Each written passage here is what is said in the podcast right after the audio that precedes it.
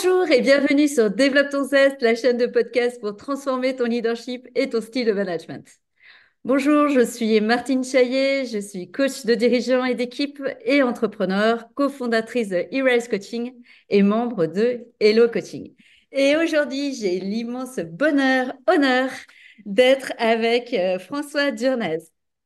Bonjour François. Bonjour, euh, bonjour, bonjour Martine, bonjour à tous. François, du coup, tu es fondateur du cabinet de conseil Inspiring Organizations et président de l'IFCEO, qui est l'Institut français pour la compétitivité et l'excellence opérationnelle.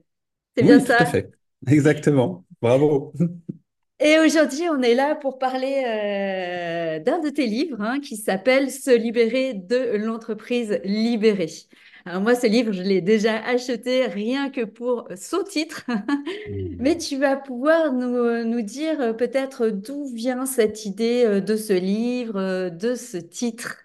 Oui, alors Se libérer de l'entreprise libérée, c'est un titre un peu provocateur volontairement. Ça vient d'un ras-le-bol, en mmh. fait, de ce qui a eu fin des années 2010, 2018, 2020, où tout le monde parlait de l'entreprise libérée.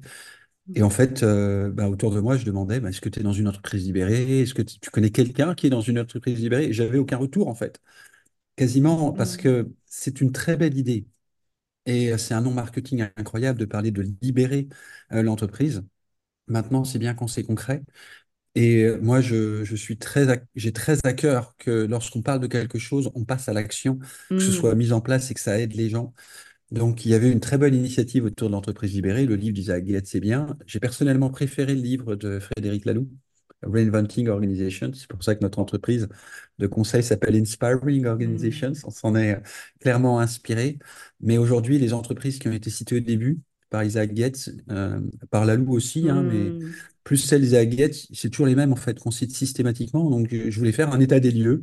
On mmh. en est où vraiment sur l'entreprise libérée oui, bah c'est ça qu'on va voir. Puis on va voir est-ce que euh, tout le monde se libère, peut se libérer de la même façon aussi? Qu'est-ce que c'est justement? Parce qu'il y a eu des gros impacts médiatiques hein, sur euh, l'entreprise libérée. Euh, d'où ça vient, d'après toi, justement, cet engouement, cet impact de, la libération des, des entreprises? Ben, Je pense que ça marche particulièrement en France parce que la liberté est une valeur mmh. fondamentale inscrite dans notre Constitution. Donc je pense que l'entreprise libérée parle. Ensuite, les gens veulent pouvoir vraiment sortir de, la contrainte, voire parfois du carcan. Hein. C'est très mmh, contraignant, mmh. une entreprise. Donc ça fait aussi rêver, donc ça touche au rêve hein, profondément. Ça, je suis d'accord avec, ce point-là. Et euh, par contre, c'est pas un chaos. Très, beaucoup de gens ont dit bah, il n'y a plus de niveau euh, managérial, plus de niveau hiérarchique, on peut faire ce qu'on veut, c'est open bar. Et d'ailleurs, le livre, on va l'écrire en laissant le tout ouvert possible parce qu'il faut surtout pas contraindre l'entreprise libérée. Bah, très bien, mais en mmh. fait, c'est quoi? Et est-ce que ça marche? Est-ce qu'on peut comme ça euh, tout libérer euh, Pas de strat hiérarchie, pas de règle de fonctionnement, pas de leader. Est-ce que ça marche ou pas en tout cas?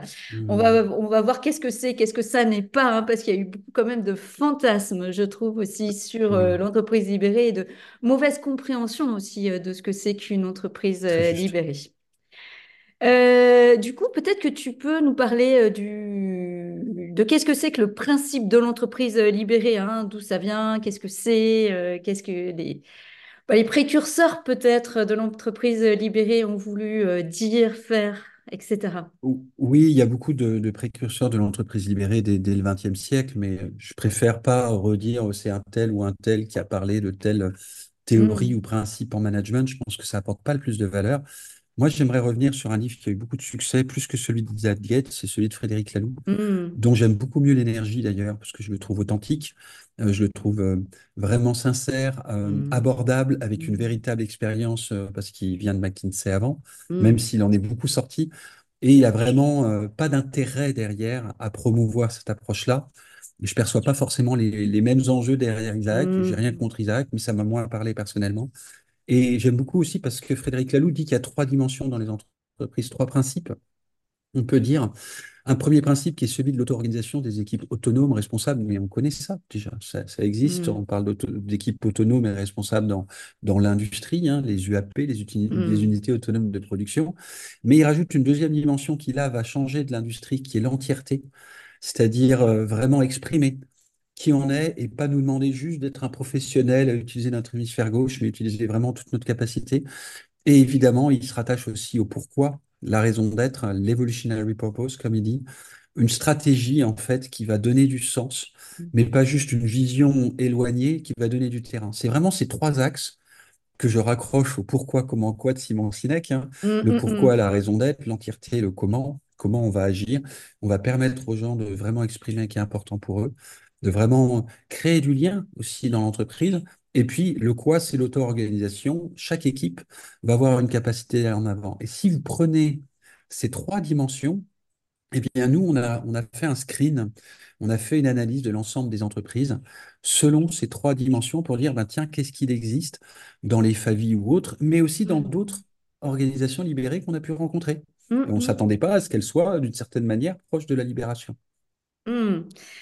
Et euh, du coup, tu peux, est-ce que tu peux peut-être, au-delà des, entreprises qui ont été déjà décrites, hein, peut-être comme étant libérées, est-ce que tu peux peut-être nous donner des exemples, tu vois, très concrets d'entreprises où ça a marché? Oui, tout à fait, euh, tout à fait pour démarrer une, organisation publique, la CPAM. CPAM, hein, ça, fait, ça fait réfléchir tout de suite. CPAM 78, euh, où j'ai pu rencontrer il y a, il y a 6-7 ans Patrick Négaret, euh, qui était le DG, euh, maintenant parti à la retraite, et Catherine Johnson, qui, était, est une personne avec qui je travaille toujours, qui est secrétaire générale de l'IFCO, et qui a fait la transformation managériale de cette belle entité de 1000-1200 personnes, qui a vraiment évolué au niveau managérial pour donner aux agents et au management beaucoup plus d'autonomie. Donc, on retrouve cette mmh. notion d'autonomie. Ils ont fait une transformation qu'ils ont appelée le projet Colibri. Donc, c'est cette belle métaphore hein, mmh. qui est assez connue sur le colibri. Il y a un feu et tous les animaux s'enfuient, sauf le colibri qui fait des allers-retours. Même s'il porte qu'une goutte d'eau, il contribue. Donc, c'est vraiment euh, l'idée de Patrick était que tout le monde puisse contribuer avec des idées, avec des talents, tout mmh. en structurant, tout en gardant la structure organisationnelle et managériale, et en, permettant aux gens de pouvoir continuer à contribuer et apporter leurs idées, leurs talents, comme par exemple dessiner, euh, animer des ateliers, etc. Mmh. Donc, on a des témoignages vidéo hein, qu'on met dans le livre, on met les liens vers les témoignages de, ces, euh, de cette transformation. J'en ai une autre aussi dans le secteur public. Je prends plusieurs exemples pour vous montrer mm, mm. clairement que c'est possible. Après, c'est très intuitu personné. J'ai parlé de Patrick Négaret, il a vraiment porté, donc c'est étonnant, mais quand on va à Favi, qui est un exemple souvent cité, c'est très paternaliste. C'est Jean-François Zobrist qui a impulsé, imposé finalement, c'est paradoxal, cette libération. Euh, Patrick Négaret ne l'a pas imposé, il l'a co-construit avec son mm. équipe de dirigeants, puis après de managers, mais vraiment, s'il n'avait pas été là, on n'aurait pas libéré ça. On rêverait que ça remonte du terrain. En tout cas, dans ces cas-là, ce n'est pas le cas. Et puis, le dernier exemple, c'est Haute-Savoie Habitat, ah qui est aussi euh, une organisation d'HLM euh, donc, en Haute-Savoie, avec une très, très belle transformation de Pierre-Yves Antras. Il a écrit un livre sur le sujet. Il a commencé par un, un programme qu'il a appelé Cap Confiance. Comment est-ce qu'on peut travailler sur nous en tant que dirigeants, comment est-ce qu'on peut ensemble sortir plus de confiance avec des projets qui sont importants pour nous, pour nos bénéficiaires aussi? Et ce que j'aime beaucoup chez Haute-Savoie Habitat, c'est qu'il a nommé, euh, c'est pas une adjointe, mais je, l'aperçois telle qu'elle, Vola, qui est coach des cœurs. J'aime ah. beaucoup cette dénomination. Et c'est une très très belle expérience de transformation euh, qu'il a fait et qui a duré quand même 5 à 8 ans. Ah oui. Donc on ne se libère pas en un an, en six mois. C'est clair. Ça prend du temps parce qu'il y a un vrai travail sur soi qui est mmh. fait. Mmh. Euh, et il y a une vraie transformation. Et je vais, je vais, je vais conclure par un autre exemple que je ne mettrai pas dans les libérations, mais que moi je trouve hyper inspirant. Euh, c'est euh, l'entreprise Une affaire de cœur d'Hubert Julie. Je ne sais pas si mmh. tu le connais ou tu en as parlé. J'adore ce livre parce que ça, on pourrait dire que ça n'a rien à voir avec la libération, mais en fait, si. Parce qu'il a libéré les énergies. Il a libéré la magie d'une entreprise qui fait quand même 110 000 personnes, qui est Best Buy aux États-Unis. Et ça a mis aussi 5-6 ans. Mais ils ont totalement redressé le business. Et il y a eu une transformation qui me fait penser aux mêmes trois dimensions, plus d'autonomie aux équipes et aux salariés. Hmm.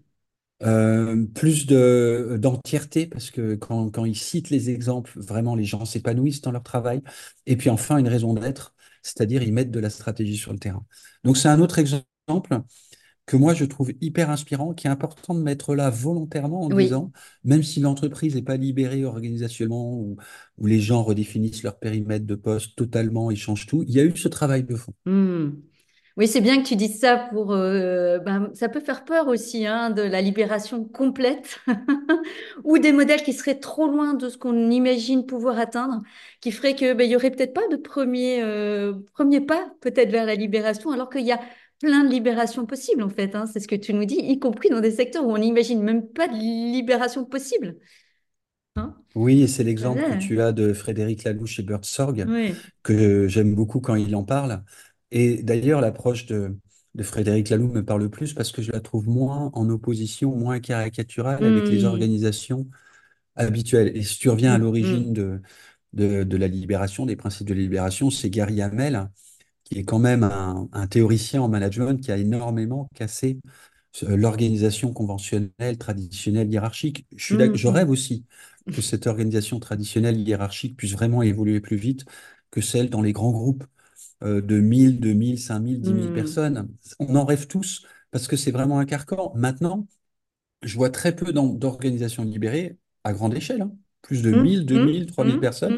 Mmh, mmh. On a vu à Chorus, Groupe Hervé, dans nous, ce qu'on a pu rencontrer et qui sont aussi cités dans le livre, décrites avec des liens et des vidéos qui vous permettent d'approfondir. À Chorus, c'est un très bel exemple euh, d'entreprise en région parisienne qui a cru de manière organique, de manière très importante. Ils sont plus d'un millier et ils fonctionnent par, euh, par euh, amibes, par cellules, mmh. par des fractales qui grandissent les unes avec les autres et ils font des projets de rénovation dans l'immobilier. Passionnant aussi. Et je connais Philippe Banquet, qui est le mmh. président, qui a, qui a lancé cette initiative. Et je trouve que c'est très beau. Ils ont même gagné le prix innovation managériale du MEDEF en France en 2017 de mémoire. C'est un bel exemple. Mais encore mmh. une fois, comme tu le dis, c'est différent. C'est différent de dire il faut tout casser, il faut enlever les rôles. Non, ils ont trouvé un rôle avec des équipes hyper autonomes où les gens peuvent plus s'exprimer.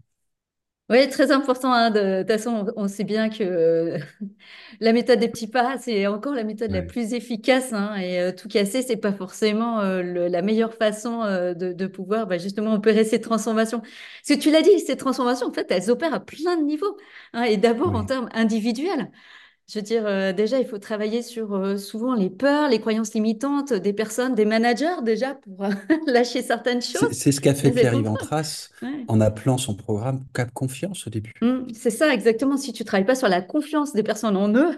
Ah, d'abord, son codir, comment je travaille avec mes directeurs, parce qu'ils n'étaient pas à l'aise, c'est quelque chose de nouveau. Comment est-ce que tu peux nous demander ça à nous, de nous remettre un peu en question et d'aller travailler avec nos équipes différemment? On n'en a pas envie, en fait.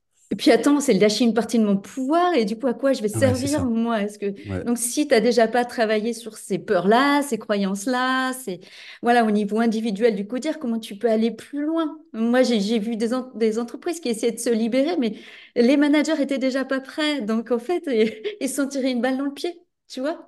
Et c'est l'exemple du Bergely qui a fait ce travail-là et de Lisa Fecto aussi qu'on cite qui a, qui a libéré l'entreprise Regitex au Québec et qui a hmm. été un peu la porte-parole de l'organisation libérée, des principes de libération au Québec, et qui dit que vraiment la plupart des dirigeants qui vont vers ces démarches-là, ou d'autres, plus hmm. humaines, plus humanistes, vous mettez libération, l'étiquette, ça vous plaît ou pas, hein. franchement, moi, je ne vous pousse pas plus que ça à le faire. Mais dans l'idée, c'est d'aller libérer les énergies. Oui, le principe, mmh. il est mmh. extraordinaire, hein. mmh. mais en même temps, il faut d'abord travailler sur soi parce que ça change le rapport à CN-1 et ça fait énormément travailler et ça fait un poids très important finalement sur le dirigeant, la dirigeante. Exactement, je suis tout à fait d'accord. Il est important de d'équilibrer avec le comité de direction pour être plus dur. Si c'est seul dirigeant qui le vit, et l'exemple du Bergely est pour cela éclairant, il dit qu'il a vraiment travaillé avec un codir et qu'après il a transmis euh, le bâton à, à N-1, qui est devenue directrice générale à sa place, et il en est très fier, en fait. Mmh, mmh, mmh. Donc, il faut aussi que dans l'équipe de direction, on se fasse confiance aussi. enfin, il y, a, y, a plein de... Voilà, c'est une espèce de contamination positive à faire, mais euh, du coup, qui ne peut pas se faire en un claquement de doigts, quoi, je veux dire. Hein. Euh, les transformations personnelles euh, d'équipe et d'organisation, ça prend du temps. Ça prend bah, du quand tu regardes les trois dimensions qu'on a vues, raison d'être, autonomisation des équipes, et puis entièreté, c'est mm. que de l'humain. Ce n'est que de l'humain. Mm, mm, Donc vous pouvez avoir tous les outils que vous voulez, c'est toujours un travail sur l'humain. au sein de cette organisation qui change. évidemment, si en plus vous dynamitez la structure organisationnelle, évidemment, vous pouvez la faire changer. Évidemment, vous pouvez la faire évoluer. Mais quand vous regardez souvent les outils qui sont médiatiquement mis le plus en avant, les gens décident de leur salaire. J'aime bien le hmm. raccourci, hein, d'ailleurs. En fait, les gens ne décident pas de leur salaire. On va dire qu'il y a une réflexion collective sur le salaire hmm. avec des propositions et on y va par étapes. Même chez hmm. Favi ou chez Poult ou chez Chronoflex où ça a été cité, quand vous lisez vraiment les, euh, les analyses et l'historique et que ce qu'ont dit les fondateurs ou les personnes qui ont porté cette démarche, ils disent que ça arrive à la fin cette mesure emblématique. Et puis, elle a dû s'ajuster à plusieurs reprises pour éviter qu'il y ait des, en effet, des injustices dans l'autre sens. Oui, des injustices, puis ben, on ne peut pas tout faire non plus. Il est aussi à noter qu'il y a pas mal de retours en arrière. Poult est l'exemple d'une organisation qui est revenue en mmh, arrière. le ministère de la Sécurité sociale belge, où j'avais rencontré la personne qui avait réussi la transformation, il a dit bah, il y a eu un nouveau ministre, et puis hop, ça a été réinitialisé. Il a fait une bonne transfo de 2-3 ans, mais qui malheureusement n'est pas tenu derrière. Peut-être que mmh, ça a mmh, changé à mmh. nouveau. Donc c'est très dépendant des dirigeants aussi, en fait. Tout à fait, tout à fait. Et euh, qu'est-ce que tu vois comme limite justement aux, entreprises libérées? Euh, moi, Limite, warning, euh, enfin voilà. Comme point d'attention, je dirais, pour moi, c'est le risque d'être isolé par rapport aux autres organisations. Mmh. Euh, le risque aussi de se laisser déborder par des bonnes intentions et l'enfer est pavé de belles intentions. Euh, c'est-à-dire, j'ai envie de changer, j'ai envie de donner de la liberté, mais c'est le risque du chaos le plus important. Mmh. Mmh. Euh, clairement, où on perd. Alors oui, il faut, faut, remodeler un peu les rôles. Et il y a un rôle un peu insidieux que moi, je vois beaucoup, parce que je suis expert dans tout ce qui est transfo, lean, agile. Et en fait, dans le lean agile aussi, on donne de la responsabilisation et de l'autonomie. Et les syndicats, ils ont bien vu arriver le sujet et disent, mais vous ne pouvez pas donner plus de responsabilités aux gens, c'est les managers qui les tiennent. Hmm. Donc ça veut dire qu'il peut y avoir un effet même à l'opposé, qui est que les gens disent mais non, et surtout avec les nouvelles hmm. générations, je n'ai pas envie de travailler hmm. plus, j'ai pas envie d'avoir plus de responsabilités, et c'est OK, et j'ai le droit, en effet, et que cette responsabilisation collective ne devienne pas une charge en plus, qui se retourne vers l'entreprise, et qui fasse que bah, l'entreprise doit payer plus pour ça. Donc, il y a une forme, la notion de responsabilisation est la notion la plus sensible, en mmh, fait. Mmh, mmh. Et les syndicats, ils se sont fait avoir il y a 5, 7, 8 ans sur certains sujets. Maintenant, ils sont pas vigilants à ça. Euh, dites pas à nos collaborateurs d'être plus responsables. Ils ne sont pas responsables au-delà de leur périmètre. C'est au manager de l'être. Donc, il faut bien définir et bien travailler avec les organisations syndicales sur ce sujet. Donc, une, un des warnings, ça serait vraiment de, travailler sur ce que c'est que la responsabilisation et le travailler en amont avec euh, les organisations syndicales, c'est ce que oui, tu, ce que tu oui, dis. Hein. Oui, exactement. Et mm. moi, je ne connais pas de grande organisation. Alors, évidemment, Michelin est souvent cité. Donc, je ne peux pas dire que je n'en connais pas parce que Michelin est connu, mais Michelin, je ne dirais pas qu'ils sont forcément une organisation euh, une entreprise libérée, ils sont très euh, avec des unités euh, responsabilisées, responsabilisantes. Hmm. Maintenant, je ne sais pas si, euh, je connais pas assez hein, chez Michelin, mais ils sont pas allés au stade de libération avancée, de négociation des salaires entre les personnes, de hmm. fixation des salaires entre eux. aussi, il y a aussi des prises de décision d'investissement qui peuvent être faites sur le terrain, ce qui est intéressant parce que ça donne du sens. Les hmm. trois dimensions hein, d'auto-organisation, de d'entièreté et de raison d'être sont reliées au bout d'un moment, elles s'interconnectent. Et c'est là où il y a toute la puissance du modèle. Hmm. Et est-ce que tu vois des erreurs qui sont fréquemment euh, commises en dehors de celles euh, bah, justement de, de, de, ne pas travailler en amont avec les syndicats sur la responsabilisation? Est-ce que tu vois des, des, des erreurs euh, commises de façon générale dans la libération des, des entreprises? Moi j'en vois, hein, des...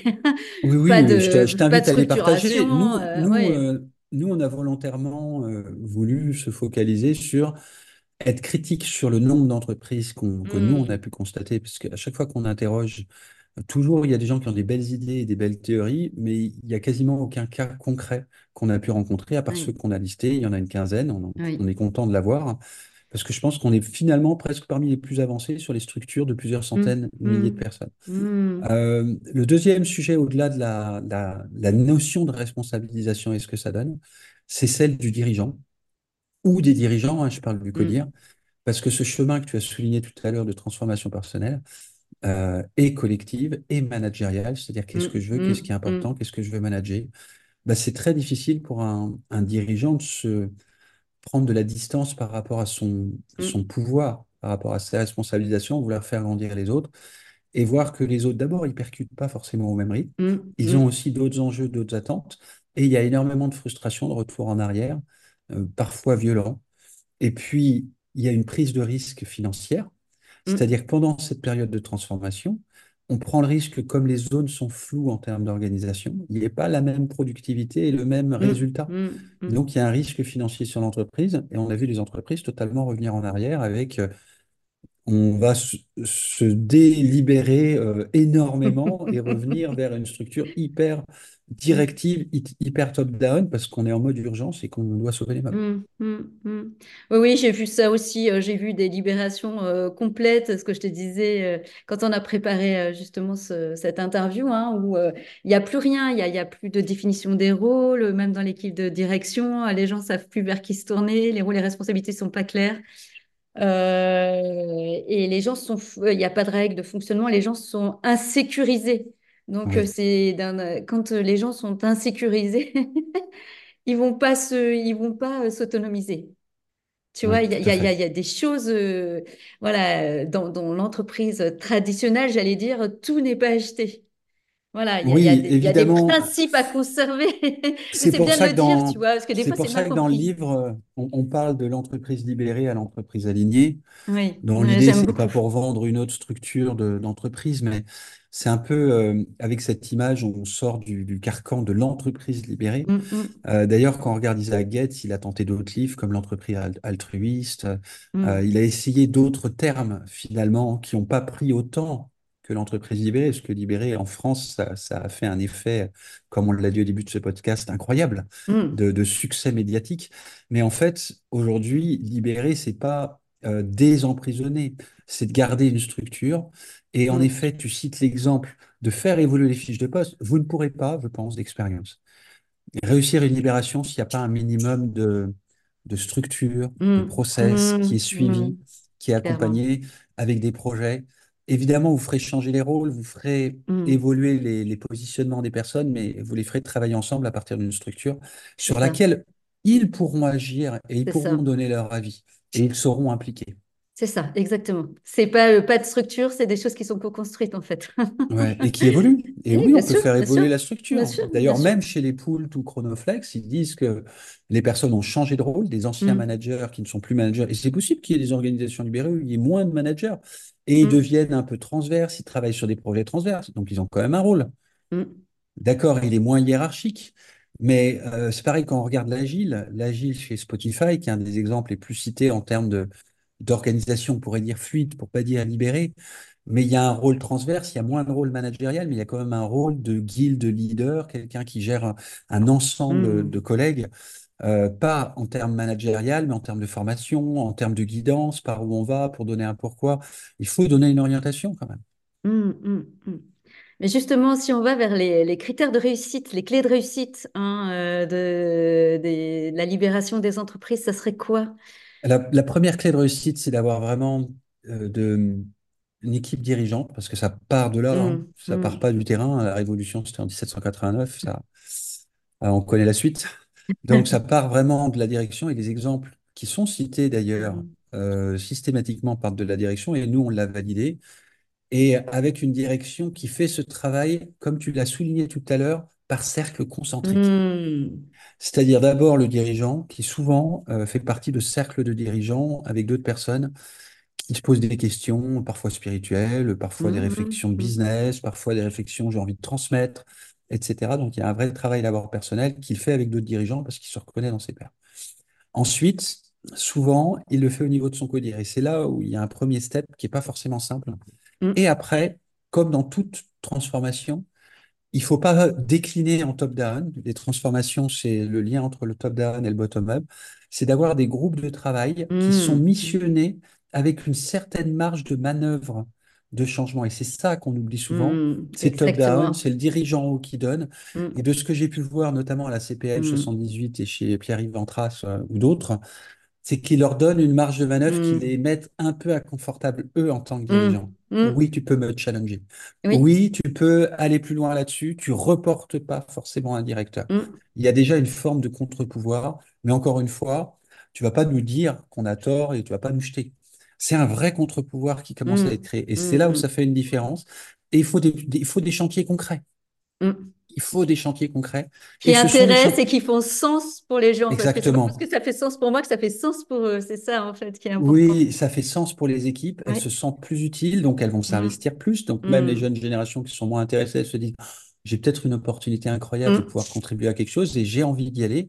L'exemple de CPM 78, c'était des vrais projets de changement managériaux, de, de changement au sein de la sécurité sociale, des modes de fonctionnement. Donc, c'est des sujets concrets. C'est pas juste change ton poste pour dire de changer ton poste. Donc, il faut réfléchir finalement au métier, la, la manière dont mm. on va rendre service aux, clients ou aux usagers avec mm, lesquels on va travailler. Donc, en fait, c'est une forme de transformation faite par le personnel avec une marge de manœuvre qui est plus grande et puis un pilotage comme euh, au sein de la CPAM 78, qui est l'équivalent de celui de Pierre-Yves Antras, où c'était voilà la coach Taker. Ben moi, c'était Catherine Johnson, que je connais bien, qui avait piloté cette transformation managériale. Hmm, super, super. Donc, euh, du coup, chacun peut euh, libérer euh, son entreprise à un certain niveau. Si c'est le terme qui hein. vous parle, hmm. moi, je dirais plutôt, parce que c'est un terme clivant. Euh, j'ai beaucoup de dirigeants qui n'aiment pas ce terme-là de libération. prenez le terme mmh, que vous voulez. Ça peut même faire peur. Mais si on prend des grands groupes, euh, je pense à des grands groupes comme bancaires, euh, assurance, mmh. industriels, à part Michelin, hein, qui est pour moi un peu un cas à part. Et mmh. encore une fois, je ne sais même pas si eux disent qu'ils sont libérés ou pas. Je ne sais pas quelle est leur communication. Donc, il faudrait voir. Mais je ne connais pas un grand groupe qui a envie de dire je suis libéré. Aujourd'hui, hein, parce que ça fait plus peur qu'autre chose. Ça, ça donne cette image de risque de chaos. Mmh, Alors peut-être mmh. que c'est le cas et je ne le sais pas et c'est pas grave. Donc choisissez bien votre terme de ce que vous voulez dire parce que libération, il y a beaucoup de, de, signification derrière, beaucoup de sens, euh, presque un sens politique, on pourrait mmh, dire. Donc c'est pour ça que trouver un terme de transformation, euh, moi j'ai trouvé le terme avec euh, des co-auteurs, donc Thierry Villienne que tu as déjà interviewé sur la juste bienveillance, on a parlé d'entreprise alignée. c'est une approche différente mais ça veut dire que de haut en bas, on est aligné. Ça ne veut pas dire qu'il faut que les gens en bas s'alignent sur les gens d'en haut. Attention. ça veut dire que le sens en haut, bah, je le précise, que le sens en haut, il se retrouve en bas. et d'ailleurs, c'est en lien avec des outils et des approches que j'ai vues chez Frédéric Laloux, que je trouve vraiment mmh. super, chez Favi, chez mmh. Pierre-Yves Antrache, mmh. chacun dans son style. Et le livre hein, que j'ai écrit, c'est un peu une palette d'une vingtaine d'outils comme ça qui mettent du sens à tout niveau hiérarchique. Mmh. Euh, tu as quelqu'un terrain qui peut avoir un peu plus de sens, qui peut faire un petit peu de stratégie à son échelle, qui peut aussi développer un petit peu d'autonomie à son échelle, qui peut aussi développer plus d'entièreté, plus qui je suis, plus ce qui est important pour moi. Donc, pour revenir aux, trois principes pour moi de l'entreprise libérée, c'est le premier principe, donner plus d'autonomie. Euh, de responsabilisation, si vous aimez le terme, euh, ou de marge de manœuvre. Oui, c'est bien. Qui est souvent le. Voilà. Donc, ça, par rapport à une équipe, donc c'est ce que j'appelle développer les rituels d'équipe. La deuxième, développer l'entièreté pour que les gens puissent s'exprimer s'ils le souhaitent. S'ils ne veulent pas, ils sont libres. Mais exprimer leur vrai talent, leur totalité. Souvent, c'est des idées comme le storytelling, comme euh, pouvoir partager euh, euh, les expériences, les réussites qu'on a eues. Et puis le troisième, c'est donner du sens sur le terrain. Alors mmh. souvent, tu as des organisations qui font des belles visions une fois dans leur vie, puis après, ils laissent tomber et c'est pas ancré. Moi, je suis plus pour avoir des petits outils stratégiques que les gens s'approprient toutes les semaines, tous les mois dans leurs activités. Tiens, où est-ce que va l'entreprise, l'organisation? Qu'est-ce que nous, on fait à notre échelle? En quoi c'est une stratégie peut-être très terrain, mais on se sent à y contribuer. Mmh. Oui, c'est vrai que les grandes, euh, je dis toujours, euh, les grandes valeurs qui sont placardées à la machine à café et sur le terrain, on ne vit pas du tout en fait ces valeurs. Vaut mieux rien faire à la limite. Je suis d'accord avec toi. Non, mais c'est important. Hein, c'est un, peu comme l'entreprise libérée. On peut dire qu'on est une entreprise libérée, mais en fait, c'est pas libéré et c'est encore pire après Oui, c'est ça, c'est ça. Il y a ceux qui parlent, et il y a ceux qui font. Oui, c'est ça. J'allais dire, ça peut, euh, l'entreprise libérée, ça peut, on peut craindre le chaos. C'est aussi, ça peut être aussi une surpromesse à l'intérieur de l'entreprise. et qui, qui, a un, qui, a un, effet négatif, en fait, encore plus négatif que ça. Je dis, mais ils se foutent de moi, ils me parlent d'entreprise libérée, mais c'est pas du tout ce que je vis. et tu vois, il y a beaucoup de dirigeants qui partagent ce que j'ai finalement mis dans le livre. Je prends un exemple, c'est Patrick Dumoulin, qui était, maintenant, il part bientôt à la retraite, mais président de Great Place to Work, France et Maldives. Mm. Et quand je lui en ai parlé, il me dit, ah, François, je suis tellement d'accord avec toi. Ah et il a audité des centaines d'entreprises, hein, dont des mm. Decathlon, des Leroy Merlin, des grands groupes. Il me dit, mais pourquoi il y a certaines entreprises qui disent qu'elles veulent être libérées, alors qu'en fait, du Great Place to Work, une approche humaine qui embarque, elle a déjà mm. des résultats incroyables, y compris aussi financièrement. Et on a des tonnes d'exemples, il dit, où finalement, il faut arrêter de se battre sur la libération faut plutôt faire une transformation ou amener une Great Place to Work, qui est un autre finalement, mmh. un mmh. autre vecteur pour amener cette approche. Donc, ne nous cristallisons pas sur la libération, même s'il y a eu un bel effet médiatique qui est intéressant. Il ne faut pas le jeter avec l'eau du bain. Moi, je dis, c'est mmh. merci d'avoir ouvert cette porte. Attention au dogme derrière qui fait qu'on s'enferme dans l'entreprise libérée, parce qu'il y a plein d'autres manières de faire évoluer une organisation. Et surtout, aujourd'hui, moi, j'étais, quand j'ai commencé l'écriture du livre, je me suis dit, ça y est, j'ai trouvé des centaines, des milliers d'entreprises. Ben, j'ai eu beau chercher, j'ai beau questionner autour de moi, j'en trouve toujours aussi peu. Donc, ça veut hmm. dire que c'est peut-être pas le meilleur vecteur, c'est peut-être pas la meilleure hmm. manière pour y arriver. Par contre, il y a sûrement plein d'autres manières. J'ai cité Great Place to Work, euh, l'alignement d'organisation, la juste bienveillance, hein, l'autre témoignage hmm. tout à fait avec Thierry William, sont autant d'approches. Euh, l'entreprise d'une affaire de cœur, est une approche que nous, on appelle d'alignement, de haut en bas, qui hmm. fait que l'humain est plus impliqué. Voilà le, message, en fait, du livre euh, pour nous qui est important. Alors, juste pour finir, peut-être, euh, moi, je suis dirigeant, imagine, j'ai envie, je me dis, tiens, j'ai envie d'aligner, on va reprendre ton temps parce que je l'aime beaucoup j'ai envie d'aligner mon entreprise. Euh, peut-être euh, premier des, tips, des trucs super pratiques de premier pas, peut-être, tu vois, pour que les gens enclenchent un mouvement, peut-être. ça serait quoi que tu, quels, seront les, quels seraient les tips que tu leur donnerais? Moi, le premier tip que je donnerais, c'est comment ça se passe dans ton équipe dirigeante. Mmh. Quel est le, niveau de confiance, puisqu'on a parlé de cap confiance de Pierre mmh. au début, mmh. Euh, dans ton équipe déjà. J'aime beaucoup cette, cette phrase de frère Teresa, de sœur Teresa, pas frère Teresa, non. Sœur Teresa, quand on lui parle de euh, la paix dans le monde, elle dit euh, que la paix, ça commence dans ta famille. Mm. Donc, et j'aime beaucoup ça, parce que quand mm. on a des familles avec des ados et des enfants, on sait que la mm. paix, elle n'est pas simple. Oui, c'est ça. Euh, commence la paix avec tes proches, commence ta transformation au sein de ton codir, de ton équipe codir, et tu verras que déjà, tu en as pour six mois, un an, Mm. C'est qu'est-ce qu'on veut, qu'est-ce qui est important pour nous. Mm. On est tellement speed qu'on n'a pas le temps d'approfondir là-dessus. Ça ne mm. veut pas dire de faire des séminaires de, de journée complète, mais tu peux peut-être faire deux séminaires d'une journée et en parallèle, de manière régulière, tous les mois, prévoir une heure pour en parler avec eux et définir qu'est-ce que tu attends de cette organisation, euh, moi je dirais inspirante, inspiring organization, mais tu pourrais dire libérée. Qu'est-ce qui t'a plu derrière?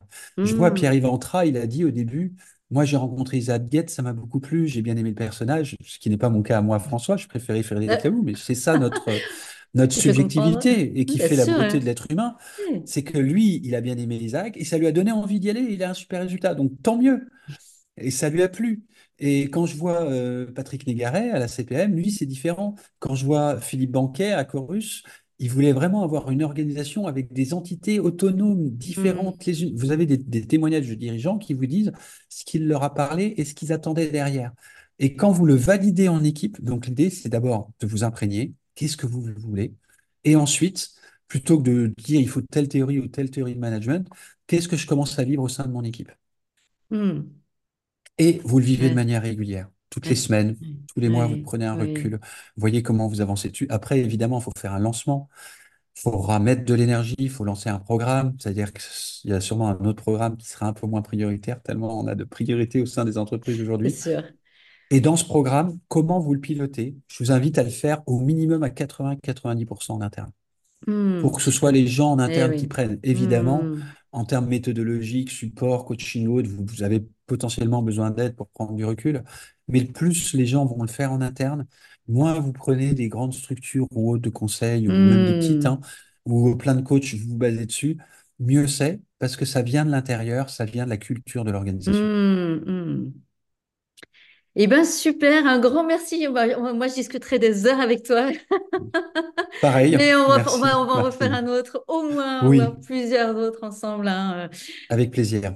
Merci en tout cas à toi pour euh, ce podcast passionnant. Hein. J'espère que les gens qui nous écouteront euh, auront autant de plaisir en tout cas à t'écouter que moi j'en ai eu à t'interviewer.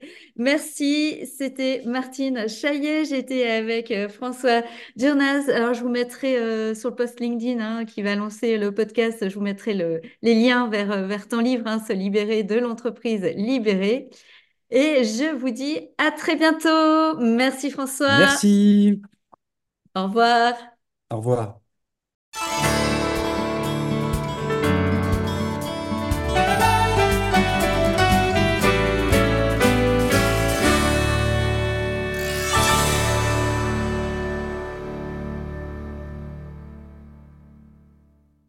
Et si ce podcast vous a plu, n'hésitez pas à vous abonner pour ne louper aucun de nos podcasts. N'hésitez pas à vous abonner à notre euh, chaîne euh, Développe ton zeste. Et quant à moi, vous pouvez me retrouver également sur LinkedIn, euh, Martine Chaillet, c h i 2 l t et vous pouvez aussi me retrouver et retrouver ces podcasts sur ma chaîne YouTube e coaching. À très bientôt